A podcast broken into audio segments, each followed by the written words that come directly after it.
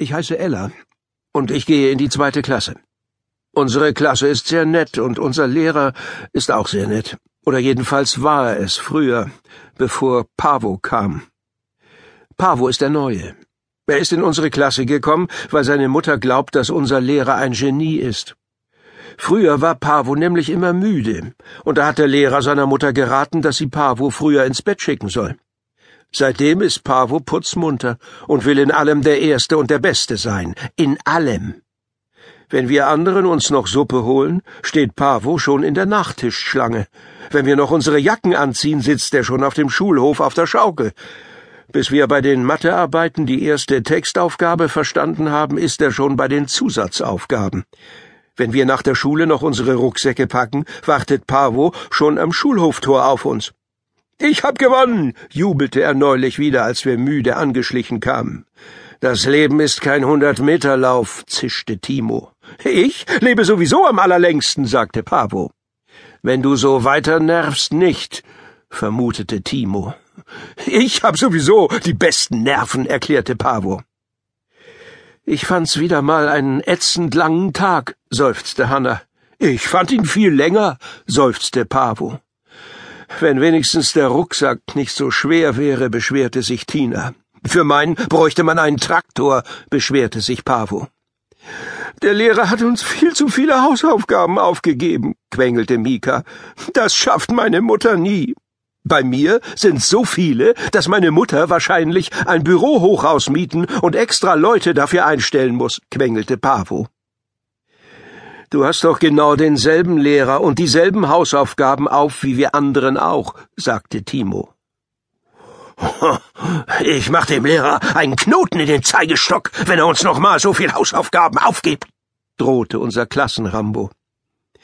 Und ich lass die Direktorin nachsitzen, wenn sie den Lehrer nicht an die Kandare nimmt, knurrte Pavo. Von was für Hausaufgaben redet ihr eigentlich? fragte Pekka.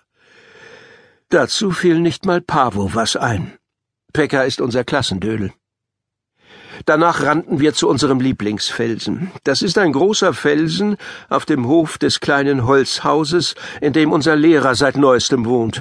Oben auf dem Felsen ist es schön gemütlich und man kann dem Lehrer winken. Er und seine Frau müssen an ihrem Haus noch ein paar Sachen renovieren, und wir wollten ihnen ein bisschen dabei zugucken. Der Lehrer braucht nur aus dem Wohnzimmerfenster zu schauen, dann sieht er uns. Außer natürlich, wenn die Vorhänge zugezogen sind. Die Vorhänge sind meistens zugezogen, was wir ein bisschen komisch finden. Wenn wir in dem Haus wohnen würden, würden wir viel öfter aus dem Fenster schauen als der Lehrer und seine Frau. Dumm ist nur, dass wir seit Pavo in der Klasse ist, nicht mehr alle auf den Felsen passen. Oben ist Platz für die sieben in unserer Clique, aber Pavo gehört jetzt auch dazu, und so sind wir auf einmal zu acht. Am meisten ärgert sich Timo darüber, weil er der langsamste von uns ist. Ich gehe da mal nach Hause, Hausaufgaben machen, murmelte er, als er als letzter beim Felsen ankam und sah, dass wir anderen alle schon oben saßen. Bevor er ging, trat er noch gegen den Blätterhaufen, den der Lehrer am Tag zuvor zusammengerecht hatte. Wir anderen waren natürlich traurig, nicht wegen dem Blätterhaufen, sondern weil wir eigentlich Pläne fürs Wochenende machen wollten. Ohne Timo war es nämlich schwer, Pläne zu machen. Timo ist unser Klassengenie und hat von uns allen die besten Ideen. Wir anderen sind keine Genies und ganz normal. Außer Pekka, der kein Genie und trotzdem nicht ganz normal ist. Aber er ist süß. Wenn seine Mutter nicht die Direktorin unserer Schule wäre, die dann ja meine Schwiegermutter werden würde, wäre ich bestimmt in ihn verliebt. Und was machen wir jetzt? fragte Hanna. Hausaufgaben, schlug ich vor. Am Wochenende, meine ich. Was machen wir am Samstag? erklärte es Hanna genauer. Hausaufgaben, schlug ich nochmal vor. Aber Tina hatte eine andere Idee. Sie schlug vor, dass wir ihrer Großmutter Kuchen und Wein bringen sollten, wie in Rotkäppchen. Hanna schlug vor, dass wir lieber romantische Abenteuer erleben sollten, wie in den schmalzigen Liebesfilmen, die sie so gern sieht. Mika schlug vor, dass wir lieber Gotham City retten sollten, wie in Batman, aber natürlich nur, wenn es seine Mutter erlaubte.